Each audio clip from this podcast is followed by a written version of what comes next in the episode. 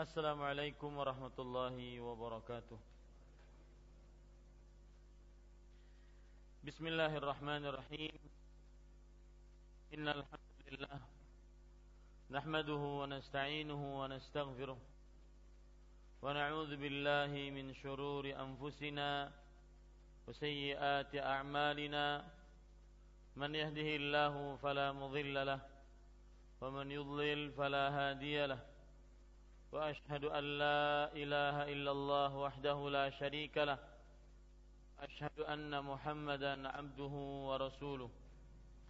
يا أيها الذين آمنوا اتقوا الله حق تقاته ولا تموتن إلا وأنتم مسلمون. يا أيها الناس اتقوا ربكم الذي خلقكم من نفس واحدة وخلق منها زوجها وبث منهما رجالا كثيرا ونساء واتقوا الله الذي تساءلون به والأرحام إن الله كان عليكم رقيبا. يا أيها الذين آمنوا اتقوا الله وقولوا قولا سديدا يصلح لكم أعمالكم ويغفر لكم ذنوبكم ومن يطع الله ورسوله فقد فاز فوزا عظيما. أما بعد فإن أصدق الحديث كتاب الله وأحسن الهدي هدي محمد صلى الله عليه وعلى آله وسلم وشر الأمور محدثاتها وكل محدثة بدعة وكل بدعة ضلالة وكل ضلالة في النار. الحمد لله kita bersyukur pada Allah Subhanahu wa taala pada malam ini malam Selasa 11 Jumadal Ula 1436 Hijriah kita duduk bersama mengkaji kembali kitab Bulughul Maram min Adillatil Ahkam yang ditulis oleh oleh Al-Hafidh Ibnu Hajar Al-Asqalani rahimahullahu taala Salawat dan salam semoga selalu Allah berikan kepada Nabi kita Muhammad sallallahu alaihi wa ala alihi wasallam pada keluarga beliau, para sahabat serta orang-orang yang mengikuti beliau sampai hari kiamat kelak. Dengan nama-nama Allah yang husna dan sifat-sifatnya yang mulia, saya berdoa, Allahumma inna na'udzubika min ilmin la yanfa' ومن قلب لا يخشع ومن نفس لا تشبع ومن دعوة لا يستجاب لها Wahai Allah, sesungguhnya kami berlindung denganmu dari ilmu yang tidak bermanfaat, dari hati yang tidak khusyuk, dari jiwa yang tidak puas, dan dari doa yang tidak dikabulkan. Amin ya rabbal alamin. Bapak Ibu saudara-saudari yang dimuliakan oleh Allah Subhanahu wa taala, kita pada pertemuan kali ini memulai membaca bab yang baru yaitu babu adabi qada'il hajah. Bab adab buang air. Dalam riwayat yang lain penulis rahimahullahu taala menyebutkan ataupun dalam cetakan lain penulis rahimahullahu taala mengatakan babu qada'il hajah. Bab adab buang air bab buang air besar. Dalam riwayat yang lain atau tulisan yang lain dalam buku yang lain bab adab qada'il hajah. Jadi ada dua di situ. Ada bab buang air begitu saja. Ada bab adab buang air. Taib Bapak, Ibu, saudara-saudari yang dimuliakan oleh Allah dan yang dimaksud dari penulisan bab ini adalah bab adab-adab yang berkaitan dengan buang air besar. Apa itu adab? Adab adalah setiap latihan yang terpuji atau kelakuan yang terpuji yang membuat manusia terpuji. Adab adalah setiap kelakuan yang terpuji yang membuat manusia terpuji. Sedangkan hajah dalam bahasa Arab dan dalam bahasa Indonesia buang air maksudnya di sini adalah bahasa lain dari buang air kecil atau kencing dan buang air besar atau mengeluarkan kotoran dari dubur. Jadi hajah yang disebut dalam bahasa Indonesia dengan buang air adalah buang air kecil dan buang air besar yaitu kencing dan berak. Jadi hajah Bapak bisa baca di situ babu adabil adabi qada'il hajah.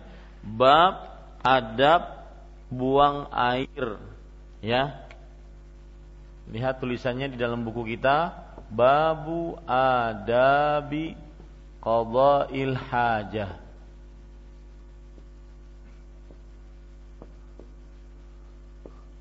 Babu adabi qada'il hajati. Nah, yang dibicarakan ini atau yang tadi saya bicarakan ini dua kata ini. Yang pertama tadi adab. Apa makna adab? Adab tadi sudah kita tulis. Adab maksudnya adalah setiap kelakuan yang terpuji dan menghasilkan manusia yang terpuji atau membuat manusia terpuji. Itu namanya adab. Ya, itu namanya adab. Yang kedua yaitu hajah. Dalam buku terjemahan kita disebutkan buang air. Ya. Nah, buang air di sini maksudnya apa? Buang air di sini maksudnya ada dua, yaitu kencing dengan berak. Ya, mengeluarkan kotoran dari kubul dan mengeluarkan kotoran dari dubur. Dalam sebuah hadis riwayat Imam Muslim dari Abu Hurairah radhiyallahu anhu, Rasulullah sallallahu alaihi wasallam bersabda, "Idza jalasa ahadukum ala hajatihi fala yastaqbilil qiblata wala yastadbiruha." Artinya, jika salah seorang dari kalian duduk di atas hajatnya. Nah, lihat di sini penyebutan hajat. Maksudnya jika salah seorang kalian duduk dalam buang air besar atau untuk buang air kecil, ya, maka janganlah menghadap kiblat atau membelakanginya. Taib. Bapak Ibu saudara-saudari yang dimuliakan oleh Allah Subhanahu wa taala, sebelum kita masuk ke dalam hadis-hadis yang menyebutkan tentang adab buang air, maka perlu diketahui poin yang ketiga sebagai mukaddimah yaitu bahwa penulis Al-Hafidh Ibnu Hajar Al-Asqalani rahimahullah ketika menyebutkan bab adab buang air besar, maka ini menunjukkan bahwa Islam sebagai agama mempunyai syariat yang sempurna. Mempunyai syariat yang sempurna. Islam bukan hanya mengatur perkara akidah, tidak juga mengatur hanya perkara ibadah, tetapi juga mengatur perkara muamalah dan tingkah laku ya dan tingkah laku tingkah laku yang dimaksud di, di, termasuk di dalamnya tata cara makan tata cara minum tata cara buang hajat ya. Jadi ini menunjukkan kesempurnaan ajaran Islam. Kesempurnaan ajaran Islam. Kalau kita mengetahui Islam itu berarti ajarannya sempurna lalu memang kenapa? Agar kita semakin yakin dengan ajaran ini, semakin tegar, teguh dengan ajaran ini karena Islam adalah ajaran yang sempurna. Dan juga ketika Islam kita yakini sebagai ajaran yang sempurna, maka kita akhirnya tidak akan mencari solusi lain dalam kehidupan di dunia kecuali dari Islam. Karena Islam sebagai petunjuk yang sempurna baik dalam perkara duniawi atau perkara perkara ukhrawi. Nah, ini beberapa sebab ya kenapa kita ambil poin ketiga menunjukkan penyebutan adab-adab buang air besar menunjukkan tentang sempurnanya agama Islam. Bayangkan buang air besar saja ada adabnya menunjukkan kepada kesempurnaan Islam. Nah, kalau sudah Islam kita yakini sempurna, faedahnya untuk kita apa? Yang pertama yaitu kita akhirnya senantiasa berlandaskan dengan Islam dalam segala dalam segala tingkah laku kita. Yang kedua, kita akhirnya tambah semangat mengerjakan apa-apa yang disyariatkan dalam Islam. Coba perhatikan, ada hadis yang disebutkan dalam riwayat Imam Muslim. Saya sebutkan sekarang meskipun nanti kita akan lewat di hadis ini. Hadis ini sengaja saya sebutkan sekarang menunjukkan bahwa memang dalam Islam saking sempurnanya Islam mempunyai adab-adab. Islam mempunyai adab-adab, yaitu ter, e, termasuk adabnya yang berkaitan dengan buang hajat. Dalam hadis riwayat Muslim dari Salman Al-Farisi Al-Farisi radhiyallahu anhu, "Annal musyrikina qalu lah." Orang-orang musyrik berkata kepada Salman Al-Farisi, "Qad 'allamakum nabiyyukum kulla syai'in hatta al-qira'ah?" Wahai Salman, apakah Nabi kalian telah mengajari kalian segala sesuatu sampai buang air besar, buang eh, sampai tata cara atau adab buang air? Ya, ini menunjukkan mereka sedang menghina Salman. Wahai Salman, ini menyulitkan saya, membuat saya tidak khusyuk. Ya, perhatikan baik-baik. Wahai Salman, sambil mengejek mereka. Apakah Nabi kalian mengajari kalian segala sesuatu sampai buang hajat diajari? Maka Salman dengan tegasnya mengatakan, "Ajal, laqad nahana an nastaqbilal qiblata li ghaitin aw baulin aw an nastanjiya bil yamini au an nastanjiya bi aqalla min thalathati ahjar. Au an nastanjiya bi raji'in au 'azmin. Artinya iya benar. Sungguh Rasulullah sallallahu alaihi wasallam telah melarang kami yaitu kemudian Salman menceritakan bagaimana adab-adab buang hajat sungguh Rasulullah sallallahu alaihi wasallam telah melarang kami untuk menghadap kiblat ketika buang air besar atau buang air kecil atau melarang kami untuk beristinja dengan tangan kanan atau telah melarang kami untuk beristinja dengan batu kurang dari tiga atau melarang kami untuk beristinja dengan kotoran yaitu mohon maaf tahi yang sudah keras atau dengan tulang. Nah, ini menunjukkan bagaimana Rasulullah Shallallahu Alaihi Wasallam beliau mengajari umatnya dalam syariat Islam ini tata cara dan adab buang air, baik itu buang air besar atau buang air kecil. Kemudian kita baca sekarang hadis yang ke-93 dalam bab ini yaitu hadis yang ke-1 eh, dalam bab ini. Hadis yang ke-93 dalam kitab ini. An Anas bin Malik radhiyallahu anhu qala kana Rasulullah sallallahu alaihi wasallam idza dakhala al-khala'a wada'a khatamahu akhrajahu al-arba'atu ma'lul. Dari Anas bin Malik radhiyallahu anhu ia berkata Rasulullah sallallahu alaihi wa alihi wasallam menanggalkan cincinnya apabila beliau masuk ke WC. Diriwayatkan oleh empat orang imam hadis tersebut mempunyai cacat. Para ikhwah yang dirahmati oleh Allah Subhanahu wa taala, poin pertama dari hadis ini yaitu biografi perawi dari sahabat yang meriwayatkan hadis ini. Beliau siapa? Anas bin Malik. Dan sudah sering kita lewati seorang Anas bin Malik dan kita ambil beberapa pelajaran dari hadis dari kehidupan beliau. Poin kedua, Anas bin Malik radhiyallahu anhu berkata, Rasulullah sallallahu alaihi wasallam menanggalkan cincinnya apabila beliau masuk ke WC. Bapak Ibu, saudara-saudari yang dimuliakan oleh Allah Subhanahu wa taala, di dalam hadis ini maksudnya Rasul Shallallahu Alaihi Wasallam menanggalkan cincinnya.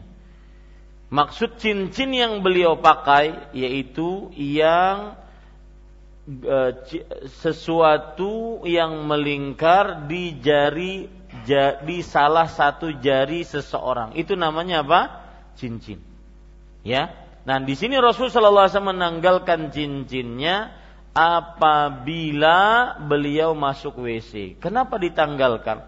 Para ikhwah yang dirahmati oleh Allah Subhanahu wa taala, perhatikan baik-baik di dalam hadis ini ya Rasul Shallallahu alaihi wasallam berarti beliau memakai cincin. Kemudian ketika beliau ingin masuk WC, beliau lepaskan. Kita berbicara dulu tentang cincin. Rasulullah Shallallahu alaihi wasallam asalnya beliau tidak memakai cincin. Kemudian beliau memakai cincin. Kenapa? Karena para raja tidak mau menerima surat-surat kecuali jika ada setempel. Para raja tidak mau menerima surat-surat kecuali jika ada apa? setempel. Nah, kemudian para ikhwan yang dirahmati oleh Allah Subhanahu wa taala dan ini disebutkan dalam hadis riwayat Bukhari dan Muslim, ya, bahwa para raja tidak mau menerima surat-surat kecuali yang ada setempelnya. Nah, Rasul Shallallahu Alaihi Wasallam beliau kemudian mengambil atau membuat cincin yang langsung beliau pakai. Di sini ada beberapa riwayat para ikhwah yang dirahmati oleh Allah Subhanahu wa taala yaitu cincinnya Rasulullah. Perhatikan dalam riwayat Bukhari dan Muslim, Anas bin Malik bercerita, "Kana naqshu khatami Nabi sallallahu alaihi wasallam salasata astur Muhammad satar wa Rasul satar wa Allah satar." Artinya kata Anas bin Malik dalam hadis riwayat Bukhari dan Muslim ini berarti sahih bahwa pahatan pada cincin Rasulullah Sallallahu Alaihi Wasallam pahatan pada cincin Rasulullah Sallallahu Alaihi Wasallam itu tiga baris. Yang pertama Muhammad, yang kedua Rasul, yang ketiga Allah. Di sana ada riwayat yang lain yang disebutkan oleh Al-Hafidh Ibnu Hajar Al-Asqalani rahimahullahu taala. Yaitu pada ikhwan yang dirahmati oleh Allah Subhanahu wa taala di dalam kitab Fathul Bari menyebutkan bahwasanya Al-Hafidh Ibnu Hajar berkata, lihat perkataan beliau, wa amma qawlu ba'dhi syuyukh anna kitabatahu kanat min asfal ila fawq, yani lafzul jalalah fi a'la al-astur ats-tsalatsah wa Muhammad fi asfaliha falam arad tasrih bidzalika fi syai' min al-ahadits. Artinya, adapun yang disebutkan oleh para ulama bahwa tulisannya tersebut dari atas ke bawah yaitu bahwa perhatikan lafzul jalalah Allah paling atas kemudian Muhammad paling bawah eh afan. Muhammad setelahnya di paling bawah kemudian Rasul begini ya. Ini belum kata beliau belum ada riwayat yang kuat akan hal itu. Belum ada riwayat yang kuat akan hal itu adapun dalam riwayat Al Ismaili disebutkan bahwasanya cincin Rasulullah Shallallahu alaihi wasallam ya Muhammad Muhammad ya eh, seperti ini persis. Cincin Rasulullah Sallallahu Alaihi Wasallam seperti ini ya Muhammad Rasulullah. Jadi tiga yang paling kuat riwayatnya adalah hanya yang menunjukkan tiga baris Adapun urutannya apakah Allah Rasul Muhammad atau Muhammad Rasul Allah maka ini belum ada riwayat yang kuat akan hal itu. Yang jelas Rasul Shallallahu Alaihi Wasallam memakai cincin dan beliau cincin beliau itu dipahat dengan tiga kata Muhammad Rasul Allah atau dibalik Muhammad Rasul Allah. Allahnya lafzul jalalahnya di atas. Nah, ini sedikit e, menyinggung tentang masalah cincin. Kemudian dalam riwayat Imam Bukhari dan Muslim dari Abdullah bin Umar radhiyallahu anhu yang masih berkaitan dengan cincin bahwa Rasulullah Shallallahu alaihi wasallam belum juga e, Oh ya, pemakaian dulu. Nabi Muhammad Shallallahu Alaihi Wasallam memakai cincin di tangannya.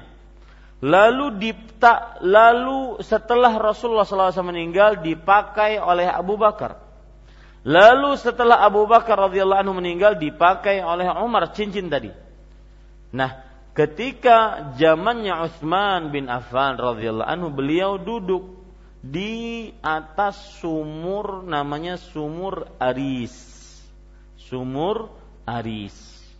Nah, ini mungkin saya pernah ditanya, Ustadz benarkah nak di di Madinah itu ada sumur yang di situ sumurnya pernah jatuh cincin Rasulullah maka airnya berkah. Maka ini tidak bisa dijadikan sebagai sebuah sandaran yang kuat untuk bertabaruk dengan air tersebut. Lalu Osman bin Affan mengeluarkan cincin. Kemudian beliau pegang-pegang ternyata jatuh di sumur. Ya, ternyata apa? Jatuh di sumur. Maka disebutkan oleh Abdullah bin Umar kami pun tidak mendapatkannya setelah kami cari-cari cincin tersebut selama tiga hari tiga malam. Taib.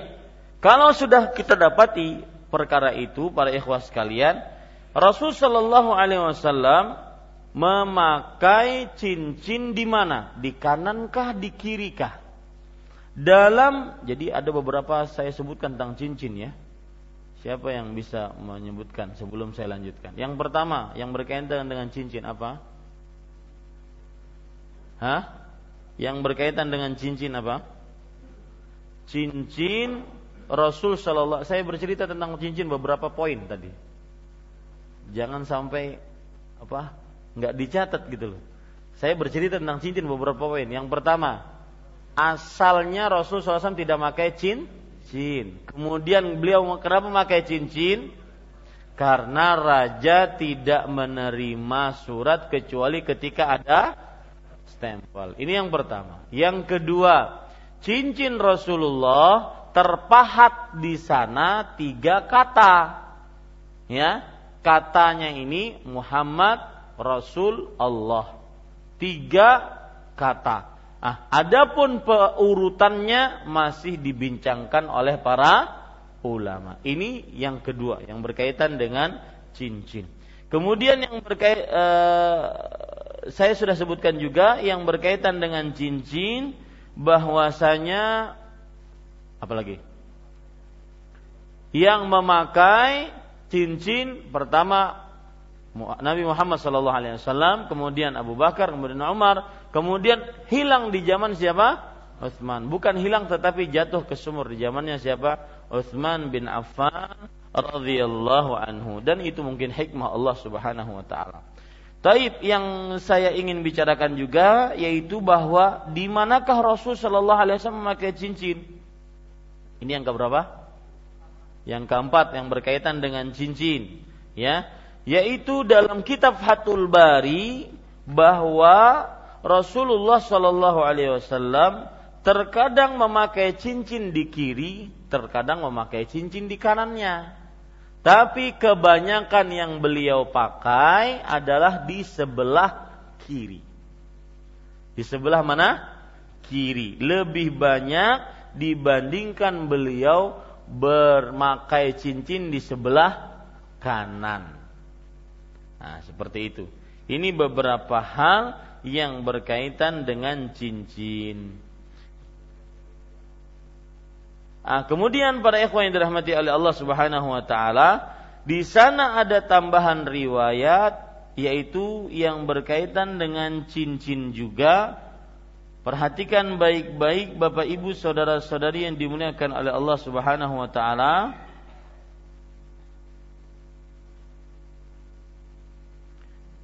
Da, sekarang saya ingin membahas tentang cincin yang berkaitan yang kelima yang berkaitan dengan dibuat apakah cincin dibuat dari apakah cincin Rasulullah sallallahu alaihi wasallam. Hadis riwayat Bukhari dan Muslim dari Anas bin Malik radhiyallahu anhu. Lihat hadisnya.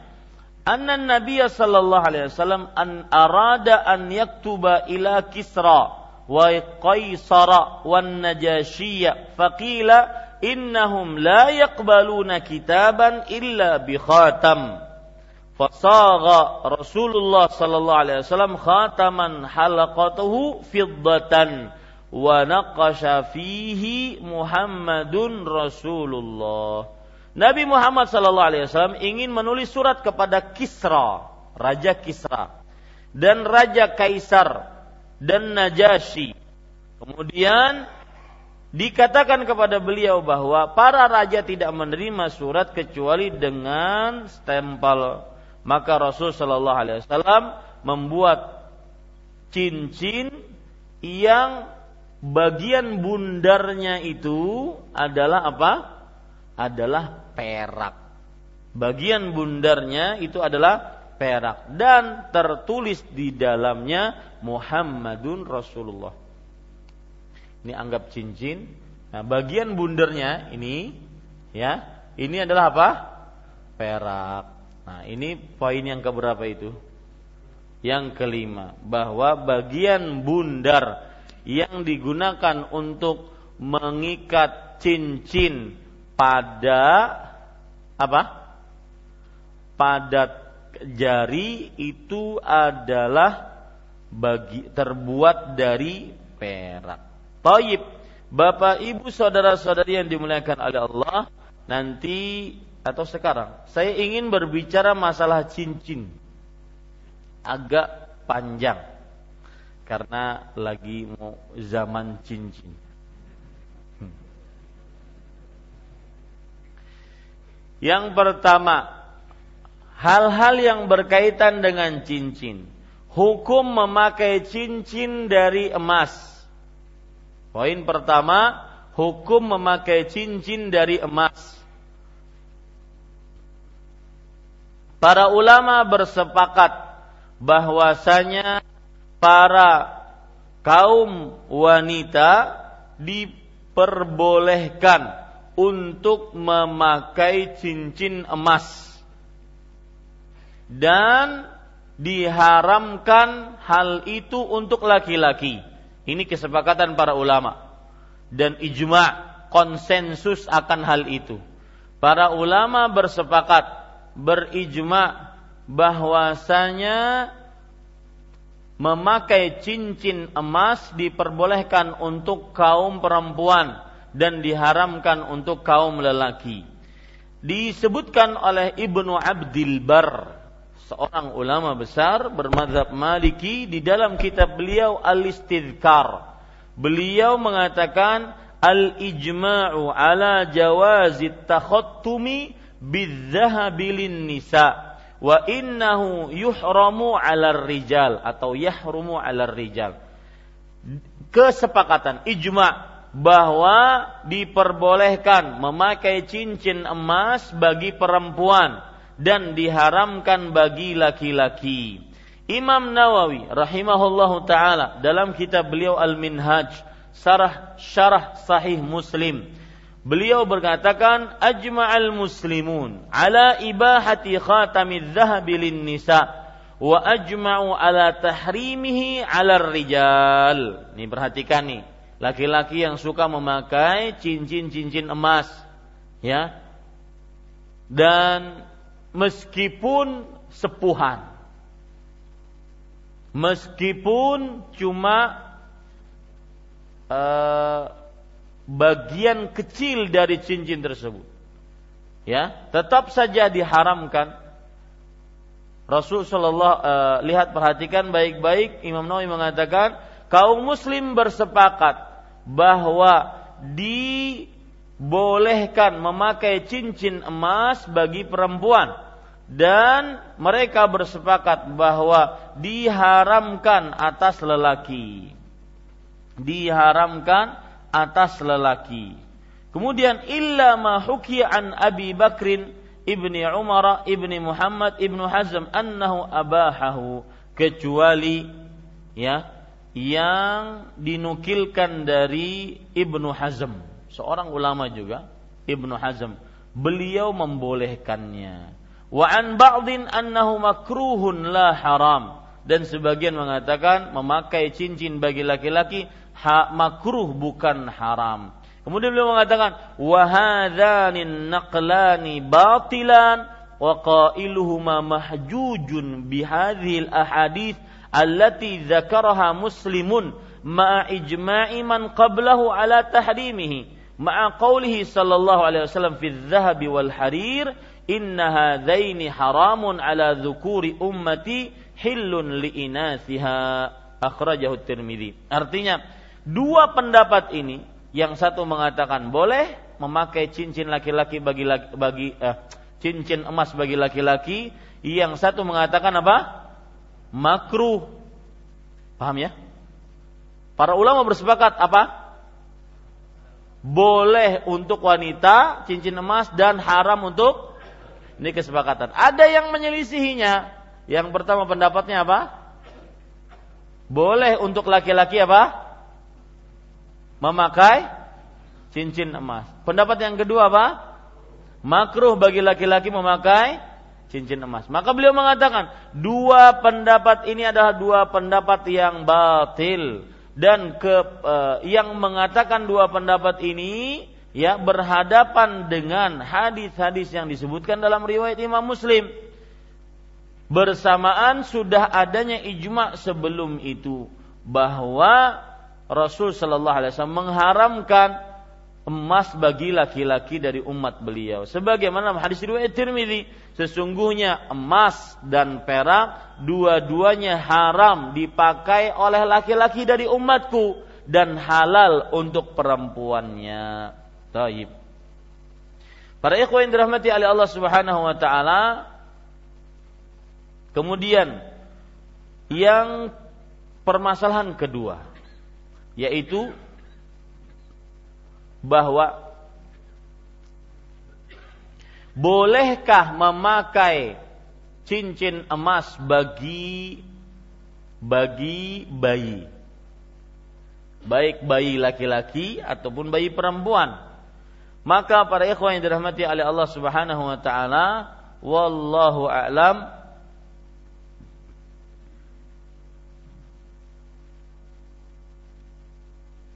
terjadi perbedaan pendapat di antara para ulama.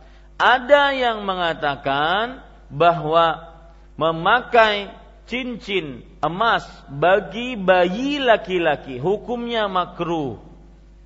Hukumnya makruh sebagaimana yang dikatakan oleh Ibnu Abdul Bar wa kulluhum yakrahuna lidzukuri sibyan li'anna al-aba muta'abbaduna fihim Dan seluruh ulama memakruhkan untuk memakai cincin emas bagi bayi lelaki karena bapak-bapaknya mereka diharamkan untuk memakai tersebut ya diharamkan untuk memakai tersebut. Taib. Adapun itu pendapat dari Imam Ahmad, uh, Imam Abu Hanifah, Imam Malik. Uh, ada pendapat dari mazhab Syafi'i bahwasanya bayi yang belum balik maka hukum memakainya seperti seorang wanita memakai emas. Berarti apa? Boleh. Ini mazhab apa? Mazhab Syafi'i.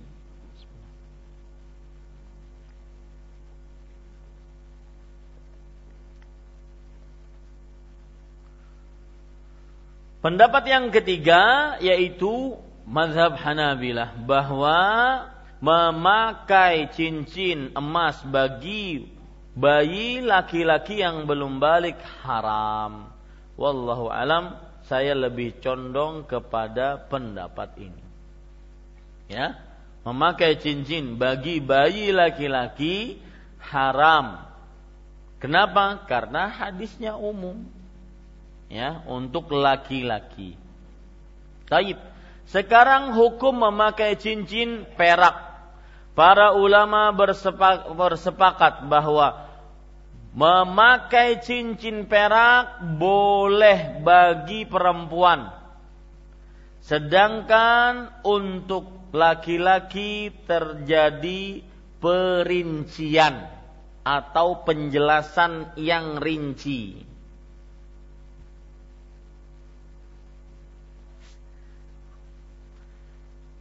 Ada yang mengatakan dan ini madhab Hanafi bahwa memakai cincin emas hukumnya eh, apa? Memakai cincin perak bagi laki-laki hukumnya sunnah.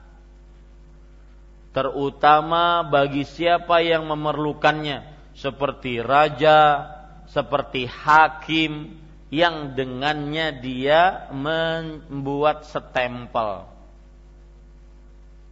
dan mazhab Hanafi mengatakan kalau tidak diperlukan maka lebih utama untuk ditinggalkan. Taib. Pendapat yang kedua mazhab Maliki bahwa tidak mengapa memakai cincin perak bagi laki-laki bahkan dianjurkan dengan niatan mencontoh Rasulullah sallallahu alaihi wasallam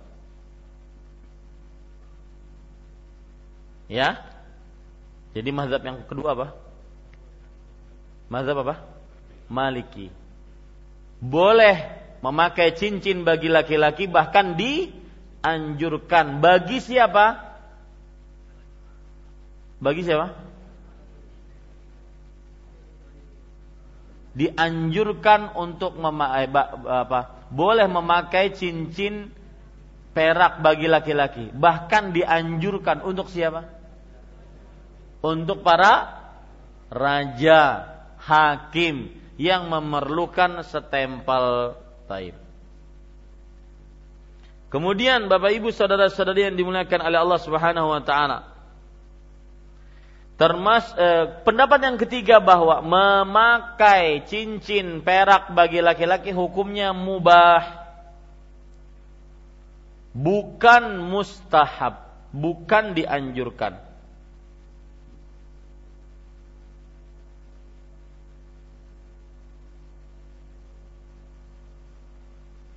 Taib, kalau ada orang bertanya bagaimana hukum e, saya memakai cincin perak?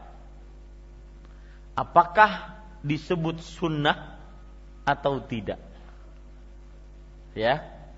Orang memakai cincin perak, apakah disebut dia mengerjakan sunnah Rasul atau tidak? Paham pertanyaannya? Ya, silahkan dicatat memakai cincin perak apakah disebut dia melaksanakan sunnah Rasulullah Sallallahu Alaihi Wasallam atau tidak? Maka jawabannya, Bapak Ibu saudara-saudari yang dimuliakan oleh Allah Subhanahu Wa Taala, tidak dikatakan sunnah tetapi dikatakan boleh tidak dikatakan sunnah tetapi dikatakan boleh Kenapa? Karena kalau kita katakan sunnah berarti memakainya itu ibadah. Nah, sedangkan Rasul Shallallahu Alaihi Wasallam memakainya bukan untuk apa? Ibadah. Beliau ada keperluan untuk memakainya. Nah ini, maka coba perhatikan penjelasan dari Imam Ibn Taimin rahimahullah menarik. Saya bacakan perkataan beliau. Perhatikan baik-baik Bapak Ibu saudara-saudari yang dimuliakan oleh Allah. Fa in qala qailun, jika ada yang bertanya, "Idzan limadza la taqulun inna lubsal khatami sunnah?" Kalau begitu kenapa kalian tidak mengucapkan bahwa memakai cincin itu sunnah? Maka beliau mengatakan, "Naqul," kita jawab, "La naqulu hadza."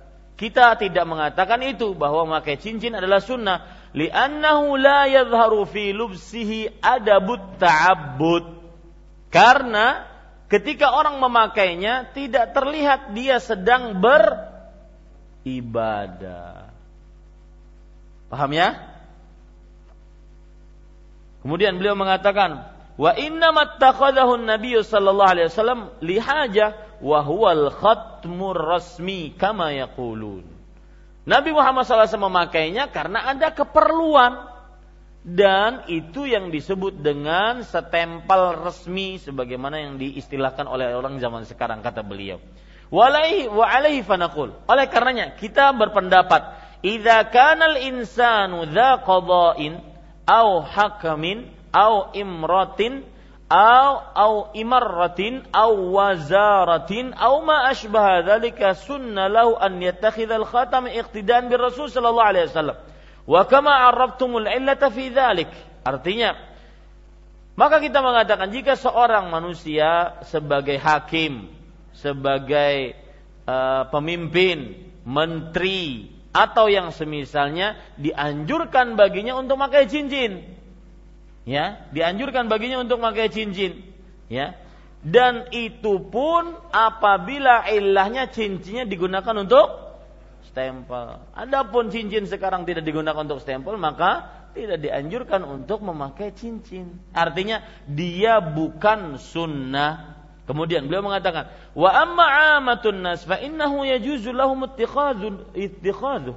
Adapun kebanyakan manusia, maka silahkan dia ingin memakainya, ya tidak mengapa. Wa amman nisa fahuwa min zinatihinna. Adapun perempuan memakai cincin, maka ini adalah termasuk perhiasannya. Ini para ikhwah yang dirahmati oleh Allah Subhanahu wa taala. Jadi Bapak Ibu saudara-saudari yang dimuliakan oleh Allah Subhanahu wa taala bahwa memakai cincin dari perak bukan sunnah, tetapi apa? Boleh. Taib. Kemudian para ikhwan yang dirahmati oleh Allah Subhanahu wa taala, perhatikan perkataan Syekhul Islam Taimiyah rahimahullah dalam perkara mengikuti Rasulullah. Al-mutaba'ata an yaf'ala mithla ma fa'ala 'ala al-wajhi alladhi fa'al. Seorang dikatakan mutaba'ah mengikuti Rasulullah adalah mengerjakan sesuatu sebagaimana yang dikerjakan oleh Rasulullah karena sebabnya pun sama dengan apa yang dikerjakan oleh Rasulullah. Baru itu bisa dikatakan sunnah. Adapun di zaman sekarang, ya ditulis nama Ahmad Zainuddin, betampah sidin. Maka ini nggak ada manfaatnya, ya karena setempel masih Imam Syafi'i ada tersendiri, nggak perlu setempel saya pakai cincin. Nah ini para ikhwah yang dirahmati oleh Allah Subhanahu Wa Taala. Tapi para ikhwan yang dirahmati oleh Allah Subhanahu wa taala. Kemudian saya lanjutkan perkataan Syekhul Islam tadi, fa idza fa'ala fi'lan ala wajhi ibadah syar'a lana an naf'alahu ala wajhi ibadah wa idza qasada takhsis makanin aw zamanin bil ibadah khassasnahu bidzalik. Jika Rasulullah sallallahu alaihi wasallam melakukan sebuah perbuatan karena ibadah maka disyariatkan kita untuk mengerjakannya dengan pekerjaan tersebut dari sisi ibadah. Jika beliau meng, e, meniatkan mengkhususkan tempat atau waktu untuk beribadah, kita pun mengkhususkannya. Begitulah yang disebut dengan mutabaah, ya, yang disebut dengan mutabaah. Tapi pada ikhwan yang dirahmati oleh Allah Subhanahu wa taala, sekarang Bapak Ibu saudara-saudari yang dimuliakan oleh Allah Subhanahu wa taala, saya ingin menegaskan lagi berarti memakai cincin dari perak hukumnya hanya apa? Boleh, bukan apa? Sunnah. Boleh bahasa Arabnya mubah. Ya, mubah. Sedangkan kalau dikatakan sunnah, maka kalau begitu, nih perlu digarisbawahi juga, kalau seandainya memakai cincin dari perak dikatakan sunnah, berarti makai sarung sunnah, makai surban sunnah, makai baju gamis sunnah. Padahal itu hanya berkaitan dengan adat kebiasaan orang Arab saja. Memakai baju baju putih ada anjurannya memang akan tetapi tidak selalu untuk memakai baju putih. Taib. Kita lanjutkan. Sekarang permasalahan selanjutnya. Apa hukum memakai cincin yang bermatakan dari batu-batu yang berharga? Seperti yakut, jamrud, akik itu kalau di Banjar nomor berapa akik tuh? Yang paling bagus apa? Batu apa? Yang ahli batu, yang kada ahli batu jangan menjawab. Hah, yang ahli batu, ha? Siapa satu orang? Siapa? Yang ahli batu. Ini biasanya Nabil di Matapura. Yang jualan cincin dan batu-batuan. Yang paling tinggi apa? Yakut atau jamrud? Hah? Pirus. Tirus. Hah? Jamrud. Jamrud. Habis itu apa bawahnya? Yakut, ada yakut. Kemudian ada akik. Ada batu apa lagi? Hah? Batu Israfil. Kamu batu safir. Musafir. Hah? Blue safir. Merah delima. Yang jelas batu-batu yang berharga menurut sebagian manusia, menurut saya sih nggak berharga itu batu. ya. Ya, taib. Apa hukumnya memakai batu yang bercincin uh, ber apa? Bermatakan batu-batu tersebut. Coba perhatikan baik-baik perkataan para ulama dalam hal ini. Imam Syafi'i rahimahullah berkata dalam kitab beliau Al-Majmu' Eh, dalam kitab beliau Al-Um sebagaimana yang dinukil oleh Imam Nawawi dalam kitab Al-Majmu' Syarah Al-Muhadzab. Imam Nawawi Imam Syafi'i berkata, "Wala akrahu lirrijal lubsal lu'lu." Aku tidak memakruhkan bagi laki-laki untuk memakai batu lu'lu yaitu batu berlian atau permata. Aku tidak makruhkan kata beliau illa lil adab kecuali dilihat dari sisi adab dia kurang bagus. Laki-laki kok pakai permata? Laki-laki kok pakai berlian? Tidak aku makruhkan, tidak aku benci kata beliau. Dan perkataan Imam Imam Syafi'i ketika tidak aku benci itu tidak aku haramkan maksudnya. Karena ini istilah dahulu. Ya, istilah makruh dahulu itu haram. Kemudian wa annahu min nisa la tahrim. Itu berlian permata itu adalah pakaiannya para perempuan. Meskipun pengha, bukan diharamkan bagi laki-laki memakainya. Ini kalau ada cincin, perak, apa sih namanya? Ringnya itu perak, kemudian matanya permata dipakai oleh laki-laki. Boleh tidak? Hah? Menurut Imam Syafi'i rahimahullah taala boleh, cuma kurang apa? Kurang laki. Cucok jadinya nanti. ya kurang laki gitu loh. Ini para ikhwan yang dirahmati. Boleh. Wala kan kemudian beliau mengatakan, wala akrahu lubsa yaqut au zam rajid illa min jihati sarab wal khuyala. Dan aku tidak memakruhkan memakai batu yakut dan batu e, di sini disebut zabrajid kecuali karena terlalu berlebih-lebihan dan mendatangkan kesombongan. Ya, maka menceramah pakai pakai apa namanya? Pakai cincin lima, lima, lima limanya pakai masalahnya. ya, padahal yang dikatakan tiga, tapi kenapa disebut tiga aja sih disebutkan lima lima semua. Nah ini para ikhwan yang dirahmati oleh Allah. Yang jelas para ulama seperti juga Ibnu Hazm membolehkan, ya tidak mengapa. Tetapi tadi kalau lihat dari sisi adab kurang. Ya, lihat kemudian dari sisi mendatangkan kesombongan bisa, terlalu berlebihan juga bisa. Ya. Lihat perkataan Ibnu Muflih dalam kitab beliau Al-Furu' walir rojuli wal mar'ati at-tahalli bil jauhar wa nahwi. Bagi laki-laki ataupun perempuan diperbolehkan untuk memakai perhiasan dengan batu-batu yang batu-batu yang apa? Yang uh, yang mahal. Jadi perkataannya ini boleh, bukan apa? Bukan sun, sunnah. Boleh. Ya, lihat fatwa ulama kontemporer saya Saleh Fauzan beliau masih hidup, ulama besar Arab Saudi, di Majelis Ulama Besar Arab Saudi beliau mengatakan dalam kitab Al-Muntaqa, "Ammal khatamu min ghairi dhahabi min al-fidda aw ghairiha min anwa'il ma'adin fayajuzu lirrajul an yalbasa walau kana min al-ma'adis thamin al-ma'adin thaminah." Adapun cincin ya yang bukan dari emas yang terbuat dari perak atau yang selainnya dari benda-benda materi-materi yang lain selain emas maka diperbolehkan untuk bagi laki-laki memakainya. Boleh ya. Meskipun materi tersebut cincin tersebut terbuat dari benda-benda atau perhiasan-perhiasan yang mahal. Nah, jadi boleh ya, perhiasan-perhiasan yang mahal. Jadi boleh itu untuk memakainya. Taib.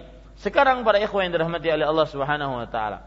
Saya ingin menyinggung tentang fenomena batu akik di zaman sekarang. Kalau kita katakan tadi hukumnya sudah boleh, karena kembali kepada asal hukum asal, Nabi Muhammad SAW memakainya dan dia boleh, ya, tetapi tidak dikatakan sunnah, maka apa hukumnya memakai batu akik, memakai cincin bermata batu akik? Maka jawabannya apa? Boleh, kecuali jika batu akik tersebut diyakini sebagai hal yang tidak bisa kecuali diberikan hak tersebut kepada Allah. Seperti diyakini mendatangkan rezeki, diyakini mendatangkan manfaat, menahan mudarat, tidak penyakitan dan semisalnya, maka hal-hal seperti ini bisa menjerumuskan kepada kesyirikan. Nah, lebih baik para ikhwas sekalian kalau memang terjadi di masyarakat seperti itu, lebih baik memakai hukum kaedah saddud dzara'i' Artinya menutup semua kemungkinan yang menghantarkan seseorang kepada kesyirikan. Ya. Tapi kalau seandainya untuk hiasan ya silahkan tidak jadi masalah. Tapi kalau memang tujuannya untuk hal-hal seperti itu, maka jauhi berusaha dengan usaha yang seperti itu. Ya, ini para ikhwah yang dirahmati oleh Allah Subhanahu wa taala. Taib Bapak Ibu saudara-saudari yang dimuliakan oleh Allah. Apa hukum permasalahan selanjutnya? Apa hukum memakai cincin dari besi? Ya, besi. Kalau tadi kan emas, perak. Kemudian matanya sudah kita bicarakan. Ini ringnya besi. Apa hukumnya? Nah, perhatikan baik-baik Bapak Ibu saudara-saudari, mazhab Hanafi mengatakan haram. Ya. Mereka mengatakan haram, baik untuk laki-laki ataupun perempuan. Kemudian para ikhwan sekalian dirahmati oleh Allah Subhanahu wa taala, mazhab Maliki dan Hambali mengatakan makruh.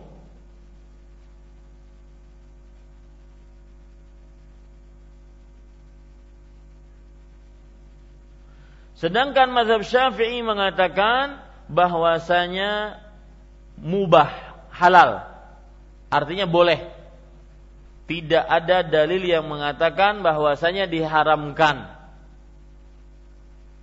Ya, dan wallahu alam Bapak Ibu saudara-saudari saya lebih condong kepada boleh. Lebih condong kepada apa? Boleh. Kenapa demikian? Karena memang ada hadis Sebagian ulama yang memakruhkan, yang mengharamkan, mereka mengatakan, Mali ara alaika hilyata ahlin nar. Artinya, ada riwayat yang berbunyi, Wahai si fulan, Kenapa engkau memakai perhiasan-perhiasan penghuni neraka? Karena penghuni nerakanya itu, eh, penghuni neraka itu mem memakai gelang-gelang, rantai-rantai terbuat dari apa? Besi. Ya, terbuat dari besi. Nah ini makanya sebagian ulama yang mengharamkan dan memakruhkan mereka mengatakan ini tasyabuh dengan tasyabuh artinya apa? Menyerupakan diri menyerupakan diri dengan penghuni neraka. Ya. Tetapi kalau dilihat hukum asal dia boleh. Karena dalil Rasul sallallahu alaihi wasallam bersabda, "Iltamis walau khataman min hadid." Ketika ada seorang pemuda ingin menikahi seorang perempuan, tidak punya apa-apa. Kata Rasulullah, "Pulang, cari maharmu." Ya. Nah, Robi, cari mahar. Beliau mau nikah nih bulan Mei ini insya Allah. Doakan mudah-mudahan lancar. Ya, cari mahar, pulang kembali kepada Rasul nggak ada, nggak ada wahai Rasulullah. Kata Rasul, iltamis walau khataman min hadid. Cari meskipun hanya satu cincin dari besi. Nah, tidak mungkin Rasul Shallallahu memberikan advice, saran kepada pemuda tersebut untuk sesuatu yang haram. Untuk sesuatu yang yang haram. Maka diperbolehkan. Dan ini pendapat Imam Ibnu Baz rahimahullahu taala. Tetapi jika ingin kehati-hatian lebih baik dijauhi.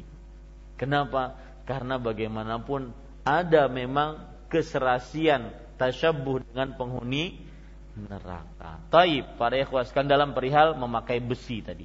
Sekarang, permasalahan selanjutnya. Makai cincin di kanan kah di kiri kah? Pokoknya malam ini malam cincin kita. ya, ada buang air besarnya ke samping dulu. Taib, Bapak Ibu saudara-saudari yang dimuliakan oleh Allah Subhanahu wa taala. Makainya ya diperbolehkan memakai cincin di kanan atau di kiri. Sebagaimana terdapat dalam riwayat Imam Abu Daud dan hadisnya sahih anna Nabi sallallahu alaihi wasallam kana yalbasu khatamahu fi yamini. Nabi Muhammad SAW memakai cincinnya di jari kanannya atau di tangan kanannya. Taib. Kemudian juga terdapat riwayat Tirmidzi, kana Al-Hasan wal Husain yakh yatakhattamani fi yasarihima. Hasan dan Husain radhiyallahu anhuma beliau memakai cincin di jari kiri mereka berdua. Nah, ini menunjukkan bahwasanya diperbolehkan memakai cincin di kanan atau di kiri. Lihat perkataan Syekh Imam Albani rahimahullahu taala dalam kitab Mukhtasar Asy-Syama'il Al-Muhammadiyah yaitu ringkasan sejarah sifat-sifat Rasul sallallahu alaihi wasallam. Ini kitab ini sangat luar biasa. Diceritakan ujung rambut Rasulullah sampai ujung kakinya. Sampai pakaian-pakaiannya. Mudah-mudahan kita bertemu dengan beliau sallallahu alaihi wasallam. Beliau mengatakan wahadhil ahadith tadullu ala al-gha anna al-ghalib huwa takhattumur Rasul sallallahu alaihi wasallam bil yamin la yum la yamna'u jawazut takhattum bil yasar kama sabata fi ba'dil ahadith. Hadis-hadis ini menunjukkan bahwa kebanyakan Rasul sallallahu alaihi wasallam memakai cincin di kanan ya dan ini tidak melarang seseorang untuk memakai cincin di kiri sebagaimana yang telah disebutkan dalam hadis-hadis sebelumnya. Taib. Perkara selanjutnya hukum memakai jangan-jangan nisuk semuanya memakai cincin. ya, hukum memakai cincin di jari tengah atau jari telunjuk. Ya, hukum memakai cincin di jari tengah atau di jari telunjuk. Perhatikan baik-baik dalam hadis riwayat Imam Muslim dari Ali bin Abi Thalib radhiyallahu anhu. Nahani Rasulullah sallallahu alaihi wasallam an akhtatima an atakhattama fi isba'i hadhihi aw hadhihi fa awma'a ila al-wusta wallati taliha. Artinya hadis riwayat Muslim ini menunjukkan perkara cincin ini memang dibicarakan oleh para ulama. Jadi kita membicarakan ini bukan sekedarnya saja ya. Jadi karena lewat saja tapi tidak. Tapi kita ingin mendalami agama Islam sedalam-dalamnya. Rasul uh, Ali bin Abi Thalib bercerita, Rasul Shallallahu Alaihi Wasallam melarangku untuk memakai cincin di sini dan di sini. Beliau tunjukkan jari tengah, kemudian jari yang di sampingnya.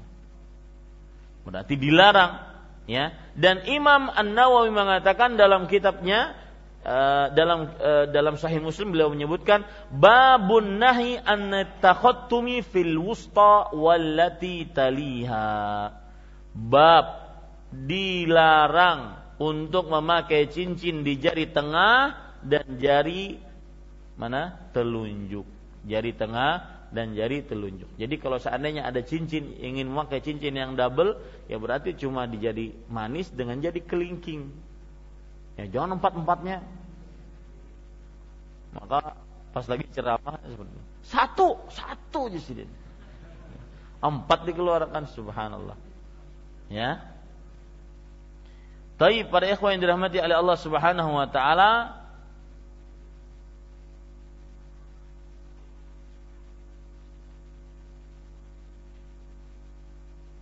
Iya. Perhatikan baik-baik itu jadi jawabannya kita kembali kepada hadis perkataan ulama begitu banyak akan tetapi kita kembali kepada kepada hadis bahwa dilarang untuk memakai cincin di tengah jari tengah dan jari telunjuk.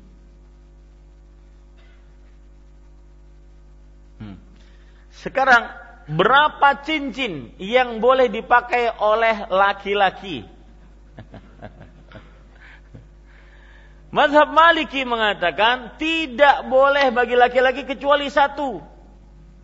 Ya, tidak boleh bagi laki-laki kecuali satu. Kalau lebih haram hukumnya. Karena mereka berdasarkan dengan pendapat bahwa Rasulullah SAW tidak pernah lebih memakainya. Madhab Syafi'i mengatakan bahwasanya diperbolehkan lebih dari satu Oh, makanya kan di Indonesia mazhabnya mazhab Syafi'i. Orang banyak memakai sini sini sini, kemudian kanan kiri, ya. Wallahu alam Bapak Ibu saudara-saudari yang dimuliakan oleh Allah, dalam perkara seperti ini tidak ada nas yang kuat, yang sarih, maka ya kembali kepada kebiasaan dan jangan sampai terlalu berlebihan baik dalam perkara adab atau perkara biaya. Ya. Perkara adab tidak pantas seorang penuntut ilmu memakai lima empat cincin sekaligus atau dua dua di sini karena tang, jadi tengah jadi telunjuk tidak boleh sini dua dua artinya kurang kurang muruah bagi seorang muslim apalagi sampai penuntut ilmu dalam hal itu ya kita lanjutkan sedikit Bapak Ibu saudara-saudari yang dimuliakan oleh Allah tentang cincin selesai sudah. Nanti nggak nggak selesai selesai cincinnya ini. Ya, masih banyak sebenarnya tetapi ya cukup itu saja yang sudah kita bahas insya Allah itu sudah mewakili tentang perkara cincin sehingga bisa menjawab apa yang terjadi di tengah masyarakat sekarang. Tapi Bapak Ibu Saudara-saudari, apabila beliau memasuki WC, WC dalam bahasa Arab al-khala. Nah, di sini al-khala artinya adalah tempat yang disediakan untuk buang hajat. Itu namanya apa? Al-khala. Kalau di zaman sekarang ada WC. Kalau di zaman dahulu tidak ada WC yang khusus seperti sekarang, cuma ada tempat seseorang buang hajat di tempat yang jauh dari kerumunan manusia. Itu namanya khala. Ya, itu namanya khala. Nanti perkara ini berkaitan dengan hadis yang selanjutnya. Jadi kalau hadis selanjutnya lihat 94 bahwa Rasul sallallahu alaihi wasallam jika memasuki khala baru mengucapkan doa. Jika memasuki WC baru mengucapkan doa. Agama Islam agama yang universal, umum, bukan hanya agama kota. Di desa nggak ada khala. Di gurun tidak ada khala. Khala paham pak artinya? Tempat yang disediakan untuk buang hajat. Lalu kapan baca doanya? Allahumma inni a'udzubika minal khubuthi wal khaba'ith. Wahai Allah, jauhkan aku sesungguhnya aku berlindung denganmu dari setan laki-laki dan setan perempuan. Ini kapan bacanya? Kalau di WC pas kita masuk WC, jelas itu. Tapi kalau di lapangan yang disebut juga dengan khala. Paham ya Pak ya? Nah, kapan bacanya? Maka Allah alam para ulama menyatakan bacanya ketika kita mau menyingkap pakaian kita baru baca ini. Nah ini makanya ditekankan masalah khala. Khala adalah WC. Baik WC yang disediakan seperti zaman sekarang atau tempat yang disediakan untuk buang hajat. Taib para ikhwan yang dirahmati oleh Allah. Diriwayatkan oleh empat orang imam. Siapa mereka empat orang imam ini? Nah, ini istilah istilah Al Hafidh Ibnu Hajar dalam kitabnya Bulughul Maram. Empat orang imam itu siapa? Imam. Imam pertama. Jadi gini, Pak. Ada istilah muttafaqun alaih. Siapa? Bukhari dan Muslim. Ya. Kemudian tiga diriwayatkan oleh tiga orang imam. Kalau mutafakun kan dua, Bukhari Muslim. Tiga diriwayatkan oleh tiga orang imam. Berarti siapa? Bukhari, Muslim, Imam Ahmad. Kemudian diriwayatkan oleh empat siapa? Imam Abu Daud, Imam Nasai, Tirmidzi, Ibnu Majah. Diriwayatkan lima, berarti siapa? Imam yang empat tadi tambah Imam Ahmad Diriwayatkan enam Imam Bukhari tambah Imam empat tadi. Ada yang hafal? Saya ulangi, kalau dua siapa? Bukhari Muslim muttafaqun alaih. Kalau tiga siapa? Hah? Bukhari Muslim Ahmad. Kalau empat siapa? Imam Abu Daud Tirmidzi, Nasai, Ibnu Majah. Kalau lima siapa? Empat tadi tambah siapa? Imam Ahmad. Kalau enam Bukhari, Muslim, Abu Daud, Tirmidzi, Nasai, Ibnu Majah. Ini enam. Ya, itu istilah-istilah yang dipakai oleh Al Hafidz Ibnu Hajar dalam kitabnya. Nah, di sini beliau mengatakan akhrajahul arba'ah diriwayatkan oleh empat orang imam. Berarti siapa tadi? Abu Daud, Tirmidzi, Nasai, Ibnu Majah, ya. Hadis ini mempunyai cacat kata beliau. Memang hadisnya ya cacat, lemah hadisnya.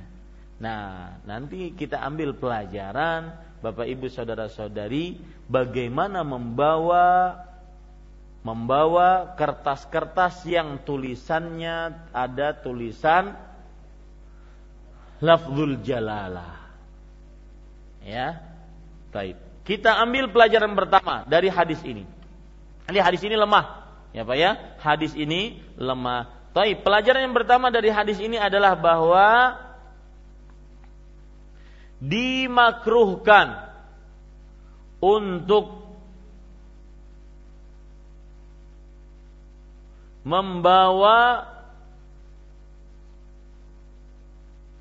sesuatu yang tertuliskan Allah ke dalam WC. Dimakruhkan untuk membawa sesuatu yang tertuliskan Allah ke dalam WC.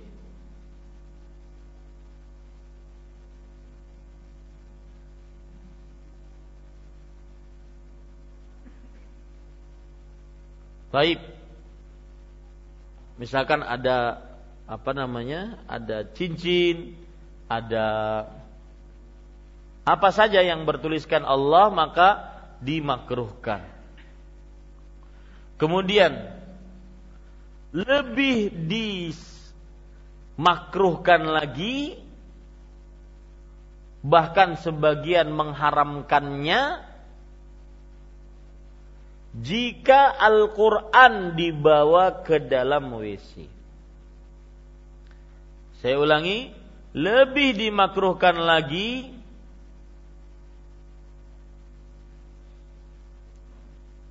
dan sebagian mengharamkannya jika jika terdapat tulisan Al-Qur'an. Ini Bapak Ibu saudara-saudari yang dimuliakan oleh Allah Subhanahu wa taala. Taib. Kemudian Bapak Ibu saudara-saudari yang dimuliakan oleh Allah Subhanahu wa taala, Pelajaran selanjutnya, tetapi pelajarannya ah, dimulai dengan kata tetapi. Tetapi jika ditinggal di luar WC, barang tersebut diperkirakan hilang, maka tidak mengapa untuk membawanya ke dalam WC dengan cara ditutup. Ya, dengan cara ditutup. Misalkan ada tas tulisannya ada Allah di tas tersebut.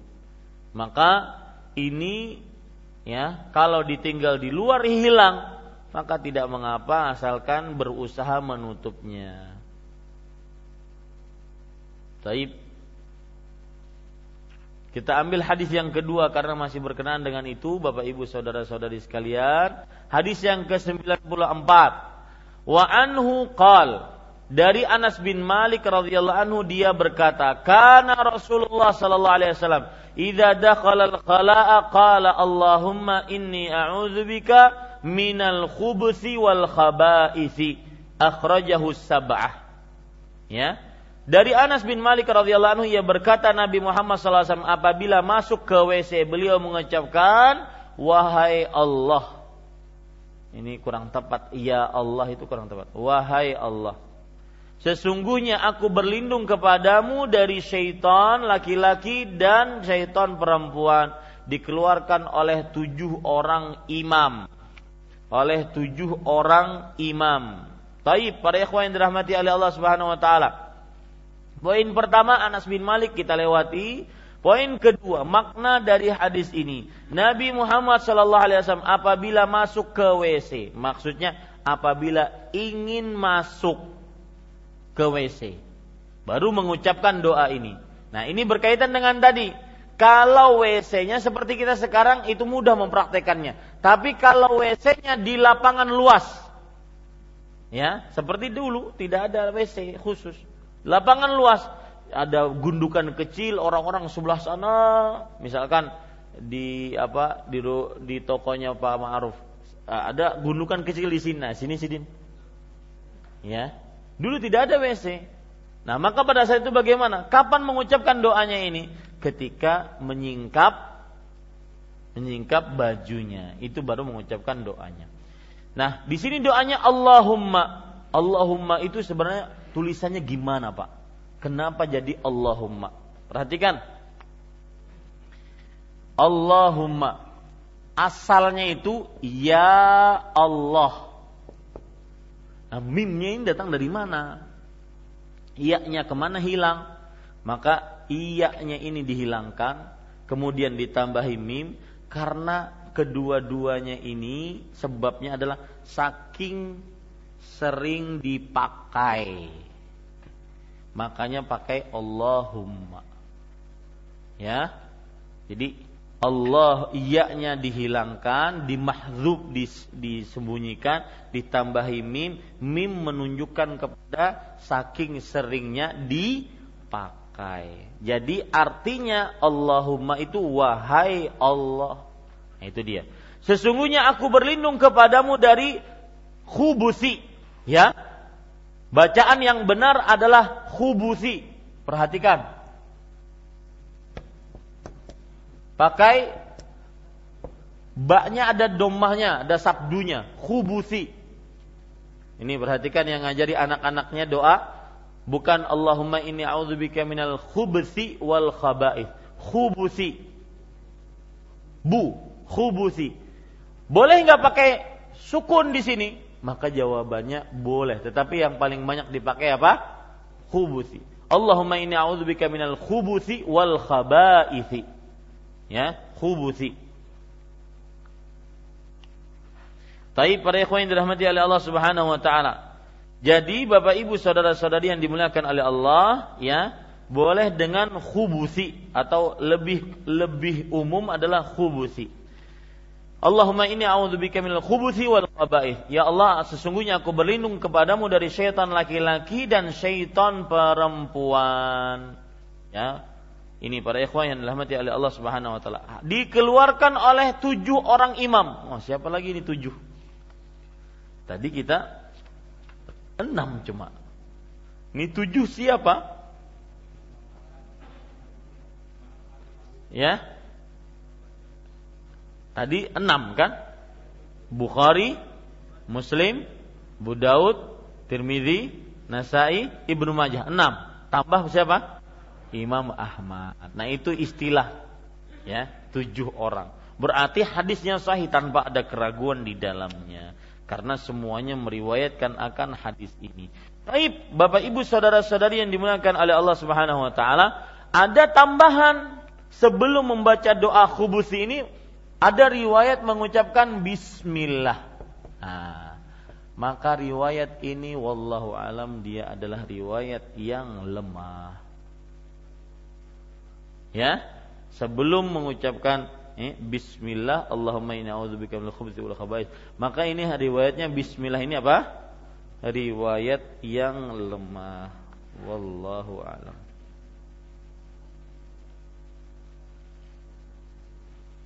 Ya, itu yang bisa saya sampaikan. Apa yang baik dari Allah Subhanahu wa taala, apa yang buruk itu dari saya pribadi dan dari syaitan. Saya mohon ampun kepada Allah Subhanahu wa taala wa sallallahu nabiyina Muhammad walhamdulillahi rabbil alamin.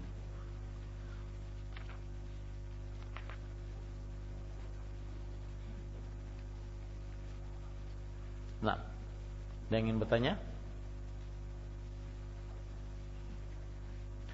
Satu pelajaran yang kita bisa ambil dari hadis yang terakhir bahwa syaitan memiliki tempat. Syaitan jin-jin memiliki tempat. Dan biasanya tempatnya di tempat-tempat yang najis. Seperti kamar mandi ya seperti tempat sampah ya tempat-tempat yang najis. Nah ada yang bertanya? Ya silahkan Mas Robi. Nah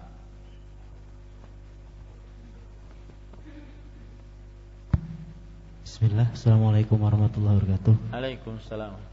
Uh, terima kasih atas kesempatannya. uh, di sini ibu bicarakan masalah cincin, Ustaz. Uh, cincin di sini apakah bisa dikiaskan dengan gelang atau semisalnya? Terima kasih. Assalamualaikum ya. warahmatullahi wabarakatuh. Waalaikumsalam warahmatullahi wabarakatuh. Jazakumullah khairan atas pertanyaannya. Maka jawabannya yang terjadi di zaman Rasulullah Sallallahu Alaihi Wasallam adalah cuma cincin Adapun gelang maka ini pakaiannya para perempuan. Rasulullah Shallallahu Alaihi Wasallam tidak pernah memakai gelang. Ya, ini perhiasan-perhiasan yang dipakai oleh para perempuan. Wallahu alam. Ya, jika tidak ada yang bertanya saya cukupkan. Ada, silakan. Kasih mic.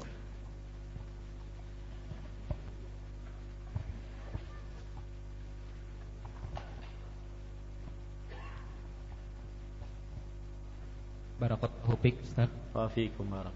Uh, tadi disebutkan larangan memakai cincin di jari tengah dan jari telunjuk Ustaz. Apakah itu larangan umum untuk laki-laki dan perempuan apa untuk laki-laki saja? Syukran. Iya. Untuk laki-laki. Ya, ada hadisnya dari Ali bin Abi Thalib tadi untuk laki-laki.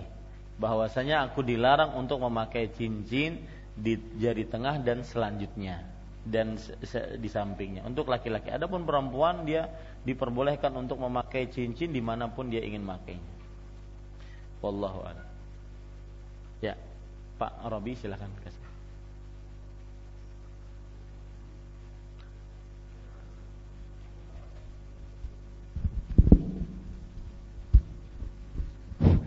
Bismillahirrahmanirrahim. Bagi laki-laki diharapkan emas sepuan sedikit aja ya. Sedangkan kalau bagi laki-laki yang pakai jam tangan ada sedikit emasnya seperti apa dia? Sama, semua yang di uh, ada uh, campuran emas diharamkan, baik jam tangan, baik cincin, baik gelang, semuanya diharamkan. Seperti misalkan juga kacamata, kemudian apalagi aksesoris yang bisa dipakai. Hah? Kecuali gigi emas, itu nanti ada ada pengecualian karena emas jika digantikan gigi, jika dijadikan gigi itu lebih awet dibandingkan bahan atau materi-materi yang lain. Artinya dia tidak menjadikan busuk, makanya diperbolehkan untuk dijadikan gigi. Ya. Nah, maka tidak boleh ya. Ma aktsara katsiruhu faqaliluhu haram. Yang artinya kalau banyaknya itu haram, sedikitnya pun haram hadis Rasulullah Sallallahu Alaihi Wasallam. Ya. Cukup Ustaz, kiranya ada yang Ustaz, lain? Nah, nah. Dari BBM ada pertanyaan hukum menggunakan emas putih bagi laki-laki. Terus yang kedua Ustaz, uh, mungkin mohon dikoreksi. Pernah baca itu ada sahabat yang menggunakan hidung palsu kalau tidak salah dari emas. Itu bagaimana Ustaz? Iya. Bismillah, alhamdulillah, wassalatu wassalamu ala rasulillah maka yang pertama memakai hukum memakai emas putih atau platinum. Nah ya, namanya platinum. Memakai emas putih. Maka jawabannya emas yang dikenal azhab yang dikenal adalah emas berwarna berwarna kuning. Maka tidak mengapa wallahu alam untuk memakai emas putih karena emas yang dimaksud setiap emas yang berwarna kuning. Ya. Adapun riwayat sahabat yang memakai hidungnya putus gara-gara berperang kalau tidak salah, kemudian beliau memakai besi lalu busuk kemudian diganti dengan perak. Ya, yang saya ingat dalam benak saya sampai sekarang adalah perak. Kemudian baru bisa, baru tidak busuk. Maka ini diperbolehkan untuk memakai perak. Ya. Wallahu a'lam. Cukup kiranya? Ya. E, imam kita saya ke belakang, imam kita Mas Irsyad. Ini saya cukupkan. Apa yang baiknya dari Allah Subhanahu wa taala, apa yang buruk itu dari saya pribadi. Subhanakallahumma hamdik asyhadu an la ilaha illa anta astaghfiruka wa atubu ilaik. Wassalamualaikum warahmatullahi wabarakatuh.